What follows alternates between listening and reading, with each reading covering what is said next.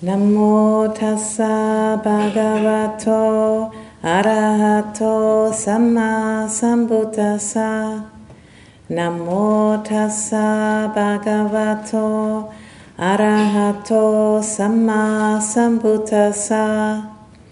Namo tassa bhagavato arahato samma sambuddhassa. Buddhang Dhammang Sanghang Namasami.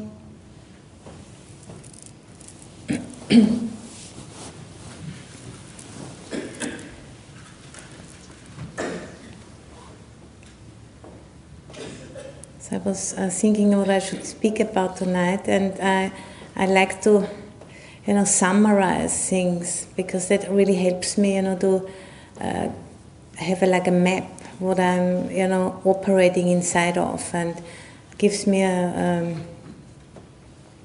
somewhere, you know, to start from. And I think, you know, the Buddha's teaching is uh, very much, you know, trying to supply different kinds of, of maps which help us, you know, to look at our experience. Because, you know, if we are not having any guidance, it, it seems to be, you know, that we are um, very complex beings in a, in a in a complex world, and if we don't have any guidance where to start to look, it's it's very difficult, you know, to, to find an inroad into this um, complex uh, experience we have. And I was saying today a few times, I think, when I was giving the, the meditation guidance, you know, to use our experience as a incentive to open up rather than to, to shut down. And that's in for me one way of, to summarize the teaching. You know, we can either you know get really caught up with our own experience and, and kind of become it and and uh, you know, become a real tangle, a real tight knot, which is all about me and myself and my pain and my fear and my this and my that. And it can become, you know, it can become a real downward spiral, which takes us, you know, ever deeper into misery, misery and into um, identification with that misery. But if we just even in our posture, you know, if we have a difficult emotional experience and if we don't kind of cave in around that experience, but if we kind of sit up and, and open up to the experience, is a complete, it's complete different. It's a complete different uh, way of meeting it. And then very quickly, you know, we become aware that there's much more than just that contraction and that you know, me not getting what I want or me having what I don't want. It's, it's a visceral experience of that we are actually just a, process which is dependent on a, on a much bigger field within which that process is happening. And, and the teaching of the Buddha offers us different uh, you know, avenues to realize these insights to make it our own, not just you know reading it or hearing it, but experiencing it in our own body and mind. And uh, you know, one big template are the, the four foundations of mindfulness. We can use those, you know, when we sit in meditation to to direct the mind in, in a way which leads to exactly that, you know, to open up our experience into a greater context and to, you know, wake up from the delusion of separateness into the truth of non separation. That this is all a, a, you know, there's a, there's a process going on which is limitless and we cannot conceive of it, you know, with the, with the thinking mind. And if we want to experience that truth, we have to, you know, we have to forego the conceptual thinking mind because it cannot go there. And you know, we can receive teachings which are, of course, you know, uh, given with, with language, and this is this concept because there's no other way how we can communicate mostly. I mean, there is also that people communicate the teachings with their presence. At least, you know, people who are very far along the path, who are really realized we can, we get a transmission just by being with them, you know, what's called like darshan, or, you know, being in the presence of the master. We are not like yet there, so we can't really give you much of that, but we can, we can, uh, you know, share the insights which we have had through uh, practicing for over uh, for about 20 years now. We, but just you know, receiving the teachings and then looking into our own experience and recognizing the teachings happening in our own experience. And you know, the four foundations of mindfulness. There's like four different you know areas which anybody can access in their experience. And looking at them in a, in a certain way and then you know allowing this uh, foundation of mindfulness to reveal itself to us. But just looking at it by being fully present with it and just in disentangling you know what's really happening here what's really happening and what do i bring to it? You know what do i project onto it and for example, that the first insight people usually have, the easiest, is, is uh, seeing impermanence. Because, you know, to our senses, uh, most, you know, everything what you see in this room, maybe the flowers not, but most, and the candle flames, but most everything else, you know, appears to be uh, solid, a solid thing, you know, which is just sitting here and not changing. And then the flowers, maybe over the week we can see that they'll change, and the flame is like constantly changing. But everything else, you know, doesn't really appear to be changing to, to the sense organs we have. So we have to really, uh, you know, look deeper in order to be able to see that. And for example, you know, the body is the first foundation of mindfulness. In Pali, it's called kaya, and there's you know many different instructions how to look at the body, and the one we were speaking about is you know looking at the, at the body breathing, and then if we, if you know stay with that uh, instruction long enough it, it re- re- reveals itself to us that this is not like a solid, unchanging entity, but it, it's a process. And then also we, you know, get instructions of looking at the body in the different postures, and you know, looking at the body in different activities, walking and eating and washing and putting on your shoes things like that. And then also, you know, looking uh, at the body in um, other instructions would be you know, looking in the body in terms of its different uh, parts. Like this, the classic amount of parts is 32 body parts, you know, the lungs and the heart and the spleen and, and the entrails and the food in the stomach and the everything else. So it's it's pretty um, interesting. We have a chant about that. We can maybe do it one day. So that's also a way looking at the body, and what that brings home is is like it's not not so beautiful as it as it looks it uh, can look. You know, if you just stay on the surface. There's a way how, how we can, uh, you know, kind of cultivate a disenchantment with the body. And another way of looking at the body is um, to look at it in terms of its elements and what it's made of, like earth element, water element, fire element, and um, air element. So those those different elements.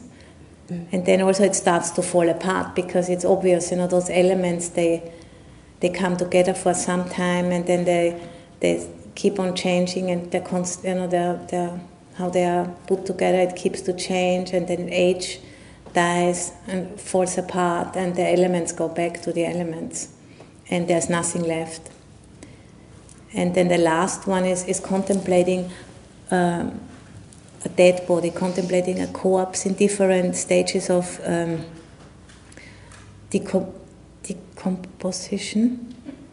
So, you know, like looking at a fresh corpse and going down the, the line until it's, you know, the bones fall apart and go back to the earth. So that's many, many different ways of looking at the body. And what they all drive home is, you know, this body doesn't belong to anybody.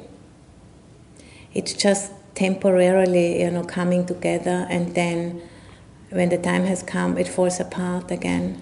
It doesn't belong to me. My body doesn't belong to me. It doesn't belong to anybody else, and it's just what it is uh, a temporary constellation of of elements and of parts, and it's not in my control. I can't, you know, make have it the way I want it to have. I have a certain influence, you know, how much I eat. Maybe can lose a bit of weight and eat well, and then I maybe be less ill. There's a few things we can do, but it has to die, and we don't know when it is. So, and really, you know, experiencing that really deeply in the meditation can help us to, you know, to get a bit more um, equilibrium and you know, have a bit more uh, space around having a body and not being so identified with it and knowing it for what it is. It's a like a companion, you know, for some time, and it's a good foundation for practice. But if we get carried away by by the surface of it, then it's it's really a, a waste of time. So that's the first foundation, the body. And then the second foundation is feeling. In Pali, it's called that's called Vedana, and that's that's as we have said many times already. You know, is a very crucial um, part of experience. Feeling because it has a huge power over us. You know, because we all want a lot of pleasant feelings and we don't want unpleasant feelings and we are ignorant of neutral feelings most of the time because a lot of the time we are actually having neutral feelings but we are not aware of them because we're only aware of the things which are really loud you know like really nice and really not nice then we pay attention because of the really nice things we want to have many and we want to secure a future of lots of nice feelings, and we don't want to have unpleasant feelings. And you know, our whole, uh, and we share that with the animal realm for sure. And I think with you know all six different realms of existence, according to the Buddhist cosmology, I mean they're all interested in pleasant feelings, not want unpleasant feelings. And the, according, you know, to karma, we have, you know, according to past deeds, we can have a lot of. We have been very generous.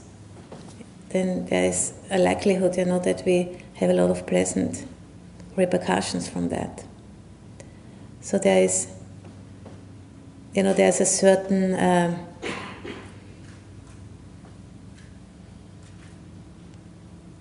control actually we, we have, but it's, it's not, not a direct control, but indirect control. And uh, so there's these three kinds of feelings pleasant, unpleasant, and neutral, and they are also then again they are kind of divided into worldly and unworldly feelings. Worldly pleasant feelings is like a nice ice cream and nice um, music or something like that. And but and unworldly would be, you know, um, pleasant experience in a meditation, like a blissful meditation. And an un, and an unworldly, unpleasant feeling would be, you know, having having a regret about, um, you know, our practice, our spiritual practice. That's considered like an unworldly, unpleasant feeling. And an unworldly, neutral feeling would be, you know, having a high state of concentration where there is neither pleasure nor nor displeasure, and, and it's just uh, equanimity. So these different feelings, but what they all share for sure is that they have a beginning, a middle, and an end and they are also impermanent, just like the body is impermanent. And then the next foundation of mindfulness is uh, the foundation of um, chitta, mind, or like this is about the, the mood of the mind, like a, the general state of the mind at, at the moment we, we are looking at it. And it can either be you know a mind filled with lust or not filled with lust a mind filled with ill will or not a mind uh, which is confused or not so that's the three roots. And then the next one is a, a mind which is contracted or not contracted or a mind which is distracted or not distracted. So different moods of the mind. And then we come to the more you know, positive states, a mind which is um, great and expansive, a mind which is um, concentrated or not concentrated, a mind which is uh, liberated or not liberated. So this is different you know, uh, moods of the mind, and we can we can know those. If we if we bend, you know, mindfulness towards the mind, we can know how the mind is in the moment, and then you know we know what we are bringing to our experience. But very often it it escapes us because if we are not you know made aware of it, it's not something which comes easy. And then the fourth foundation of mindfulness is, is um, mindfulness of dhammas or mindfulness of phenomena. This is, you know, kind of looking at our experience according to different lists, like Ayya Anandabodhi was yesterday speaking about the five hindrances. That's one of those lists, you know, looking at your experience in terms of those five hindrances, which is um, desire, hatred, doubt, restlessness, and sloth and torpor. You're seeing, you know, are they present in the mind or are they not present in the mind? And then another set would be, you know, looking at our, at our experience in terms of uh, sense doors you know, the ear and sound, the eye and sight, the mind and thoughts, the tongue and tastes, the body and touches, and the nose and odors. Yeah. And as you have heard, you know, the mind is also just considered a sense in, in according to the Buddhist uh, teachings. The mind is a sense, and just like the ear, the ear hears sounds, and the mind you know, has thoughts. So the mind is not given, you know, like a special position as being, you know, the ruler of all of this. It's just like one of the senses. And it's just like, you know, the nose um, experiences odors, thus the mind experiences thoughts. So this is nothing, you know, to be too, theoretically at least, you know, to be too um, identified with. Because a mind is just naturally throwing up thoughts. This is it's just what the mind does. So that's those four foundations the body, the feelings, the moods of the mind, and the phenomena arising and ceasing in the mind. So that's that's one way, you know, how we can start to disentangle our experience by, you know, cutting it up in, in smaller bits and and then looking at those in the context of the big map which the Buddha is giving us. And what he says is, you know, that all of those different bits, you know, I have been mentioning, they all function according to three fundamental laws of existence, or they are also sometimes they are called three signs. And there's nothing whatsoever, you know, which is excluded from from those three characteristics. they, they, they are kind of ruling over all those little or big bits I have been mentioning just right before. And the first one is impermanence. They are all impermanent. Some, you know, are we can't see the impermanence because the process is so slow. And some we can see it. And some we can't see again because it's so fast. So it, it just depends, you know.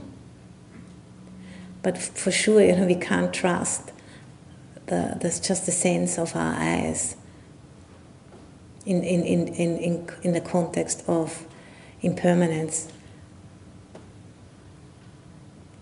So, for example, you know, if you are having a torchlight and you go out in the night and then you just, you know, move like that with a torchlight, it looks like a, like a ring of, of light. But you know that's not a ring of light, it's just an optical illusion. And the same it is with, with our bodies, for example. You know, they appear to be like solid, but in reality, they are not. But the the the fastness within with which the you know the um, subatomic particles are changing is, is much too fast. Nobody can see that with the with the eye. And the surface of the body, you know, the aging process, we can only see, you know, over you know if you would have if you would have met me 10 years ago you would certainly see a difference but if you thank you he's very kind but if you would have met me just like an hour ago i look pretty the same so it depends all you know how we are looking at it. And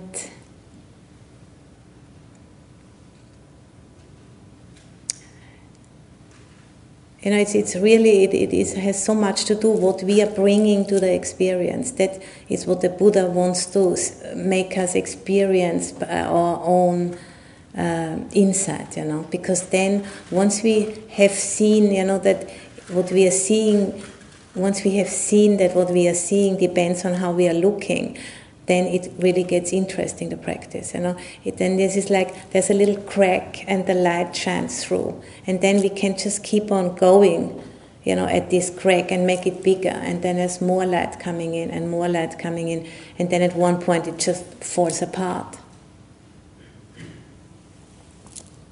And you know depending on on on our past life cultivation i would say you know that for some people they you know they come and they never meditated before and they sit down and they after one week you know they have a, a lot of insight which other people they practice for 30 years and nothing much happens. So you know it's, it's a mysterious process and but nevertheless you know even if, if somebody looks like know, they had a very quick a lot of fruit in the practice, that's only because they have been practicing at another time. Because everybody has to go the same path, you know. It's just like we don't know how much we have done in the past. So that's something we, we have to just, uh, you know, keep going. And and see, you know, how the practice unfolds. We can't force it. This is not possible. You know, we have to just uh, have what's called patient endurance. it's it's the most important ingredients for for the path.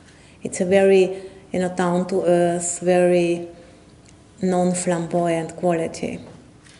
And then sometimes you know we can have like an a deep insight or have a you know real have a vision or or have some kind of a mysterious experience or mystical experience which can be very you know powerful open up the mind. But you know we can't make that happen. It happens sometimes.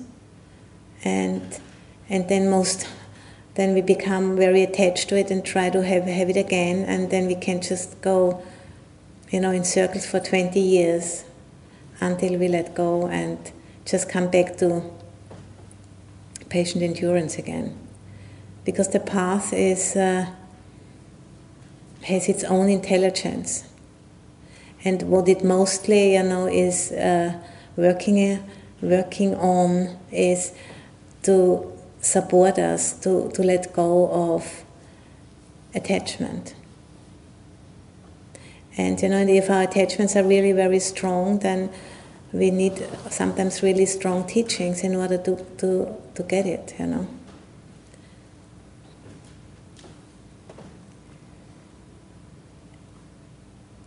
So, you know, that the understanding that what we bring to the experience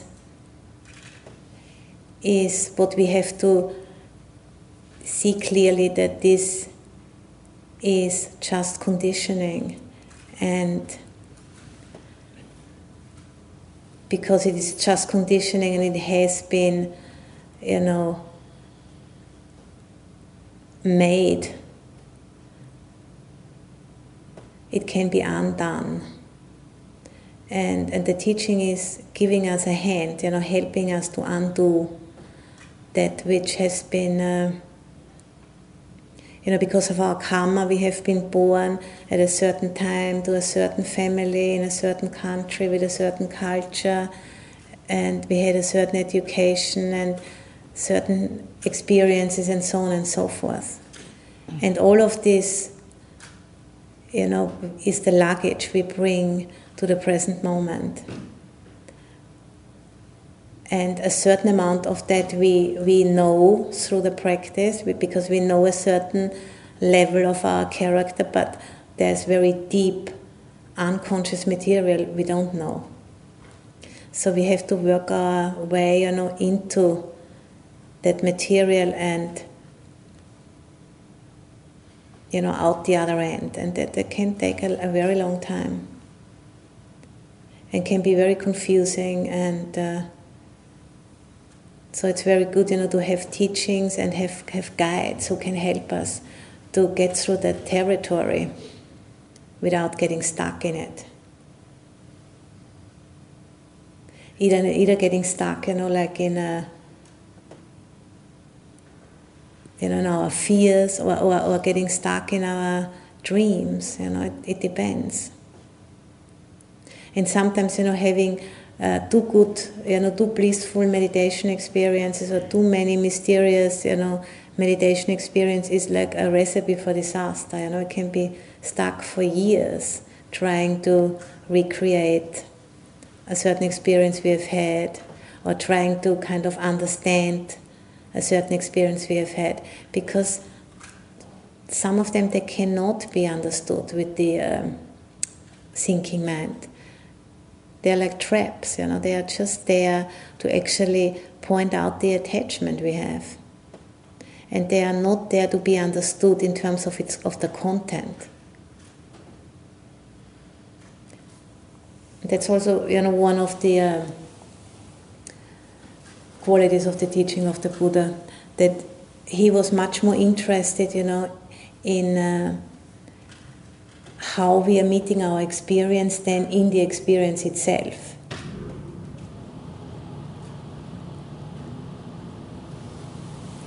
Because that's where, where the you know where the potential for transformation lies. Because we can't control our experience, you don't know what's going to happen next.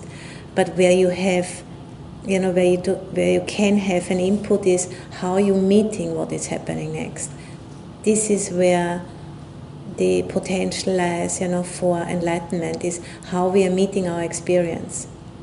If we are kind of, you know, wanting only these things and not those things, or can we really kind of see that, you know, that uh, constant, uh, you know, acting out of preferences, and this is where we have to uh, point, you know, our awareness, our mindfulness towards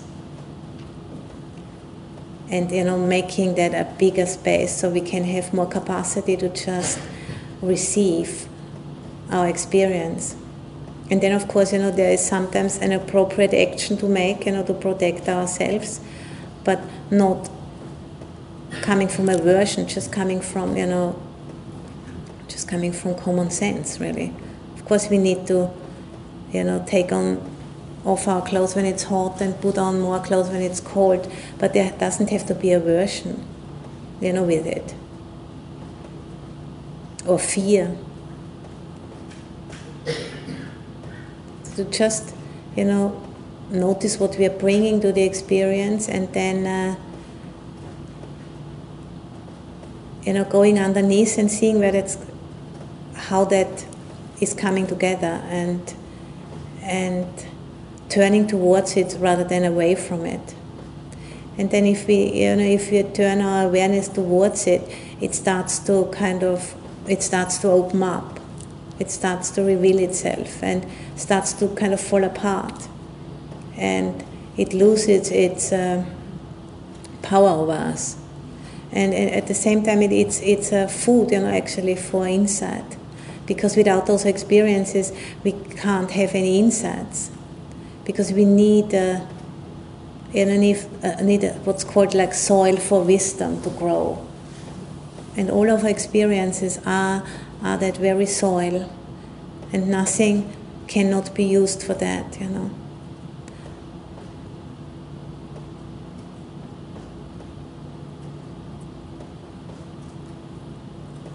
And for example, you know, our feelings, you know, which, which are, you know, a big. Um, power in our lives. I mean, this is an evolutionary inheritance, you know, which we have as, as, as sentient beings, you know, since millions, millions of years. They are with us, and, and without those feelings, you know, we wouldn't have been able, you know, to, to evolve as a, as a species and all the other species as well, because, you know, those feelings they tell us where to, you know, where is danger, for example and they help us in a very split second we can make a decision you know. Like when you put your hand on a hot plate uh, on a hot stove you know you pull it back. It's a good thing isn't it? But then you know if we live together with other human beings and we we react in that way when it's not any when it's not necessary and we you know we have to be able to discern those feelings and when it's appropriate to act on them and when it is not appropriate to act on them. And so we have to learn, you know, to uh, not be so much ruled by those early parts of our, our brain and to kind of train the later parts of our brain. And sitting in meditation is, is a technology actually which which does exactly that, you know. It helps us to train those later parts of the brain so that they can um, contain and you know put the earlier parts of the brain into their right place. They are very welcome, you know, to give information, but they shouldn't be the boss, you know, of the system because they are much too coarse. Because if you uh, interpret everything in terms of, of, of, you know, can I eat it or can it eat me or can I mate with it or can I not? You know, this is a very, very rudimentary approach to life that lacks a lot of social skills which are necessary if so many people live together on such a small planet. So, you know, it, it gives us a distorted, distorted view. and because it's so strong, you know, we need uh, to train ourselves to to be able to receive these strong feelings without getting carried away by them. And also, you know, like concepts. I'm, I'm speaking now to you in concepts because this how it, there's no other way to communicate. And I, I, very much like this saying, you know, of Rumi. He says, language is like a, a tailor shop where nothing really fits completely. And especially when it comes to speaking about uh, spiritual practice, is especially the, the language is very um, limited. And mostly, you know, it, it can only function as, as a pointer. And you know just trying somehow to point in a, in a direction and then if if you know if we don't really then look in the direction of those pointers if we get stuck on the pointers themselves then it's you know it's it's just like an intellectual uh, feast maybe you know and maybe you know like discussions and, and who read how many books and has been sitting with how many different teachers. But what's really important is to put it into practice and to really bring it home into our own experience because then it's uh, going to, you know, make those cracks into this armor of, uh, you know, projections which we are bringing to our experience. And then, you know, it, it starts to fall apart and it starts to you know, be it starts to become a liberating practice. It liberates us from our own past, and it you know opens us up to that which has always already been here, but we just couldn't connect with it because we were so completely uh, imprisoned in in our conditioning. And, and one, one other example, you know, to, to bring that home is, I'm quite sure, you know, you've, have you all heard about that constellation in, in the sky which is called the Big Dipper? I think, you know, even people who don't know anything about stars, everybody knows about the Big Dipper. So if you look at the sky, you know, and you, you, when I ask you, you know, can you see the Big Dipper? Of course, I can see it, you know, but is it really there? Of course, it isn't really there. It's just like a certain constellation of stars we have learned to identify. And now, you know, when we look at the sky, even if we don't want to see it, we can't help seeing it. And that's, you know, that's a very good example for how conditioning works, you know. If you never heard about it, you certainly couldn't see it. But once, you know, you have seen it 10 times or 20 times, you can't look anymore without seeing it. And that's exactly, you know, how it is with conditioning. You know, in a conventional sense, this is a really good thing because that helps us, you know, to live together and, and to, you know, to not have to invent a wheel every morning when we get up. That would be, I don't know what that would be, but so there is, you know, there is some. Uh, function in all of this, in this conventional experience, which we all share, you know, as we, we have quite similar experiences as human beings in this realm, with, with slight variations and according to our conditioning, but a lot we have in common with the six senses, for example. And then, you know, through the practice, we learn to, to understand that there's more than this there's more than the six senses. There's that which knows the six senses. Because if, if that wouldn't be, if awareness wouldn't be, we wouldn't be able to experience anything. But because we are usually you know, so caught up in our experiences, we are not aware of awareness. And this is what the practice you know, wants to enable us. It wants us to wean us off from, from conventional experience and open up that possibility for becoming aware of awareness itself. So, you know, to kind of weaning us off from the addiction with, with, the, with sense experiences and turning us towards the knowing of our experiences. And you know, and, and that's that's a, a, a gradual path, and sometimes it's faster and sometimes it's slower, depending on on our practice. And you know, there are different schools teaches in a different way. Some uh, depending probably you know, on the people who have been creating those schools of thought. And you know, some speak of it in terms of, you know, it's always already here, and it's just not. We are just not aware of it because we are so identified with our conventional experiences. It's like, for example, you know, like an artist who, you know, has a block of stone and can see already the sculpture in the stone and you just have to you know, remove here a little bit and there a little bit and here a little bit and there a little bit and here it is. That's, that's one way how we can uh, approach the practice. It's always, we are already enlightened, but it's all, you know, overlaid with lots of layers of conditioning, and we just need to remove those layers through insight.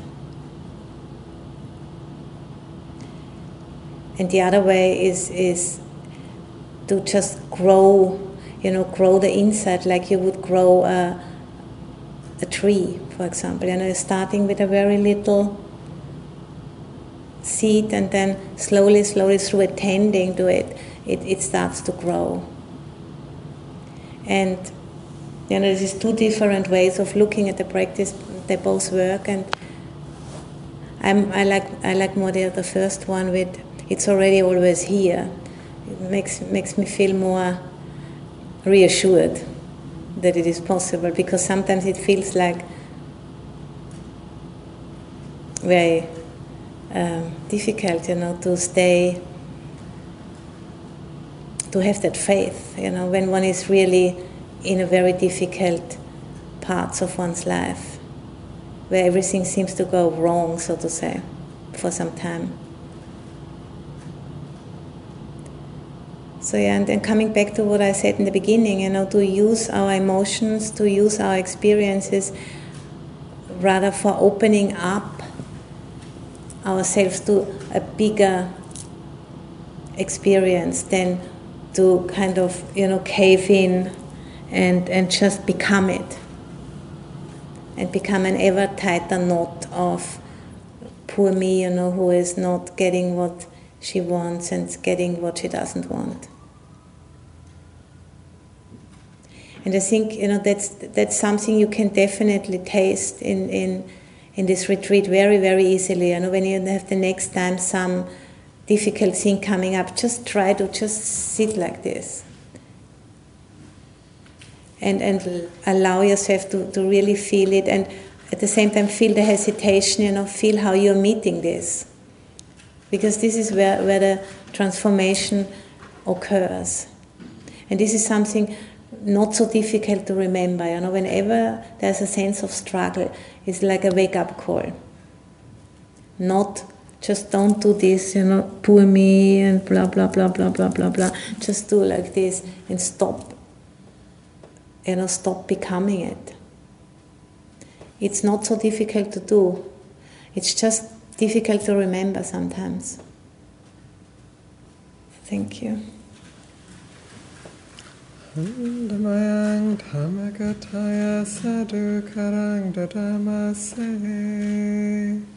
Sadhu Sadhu Sadhu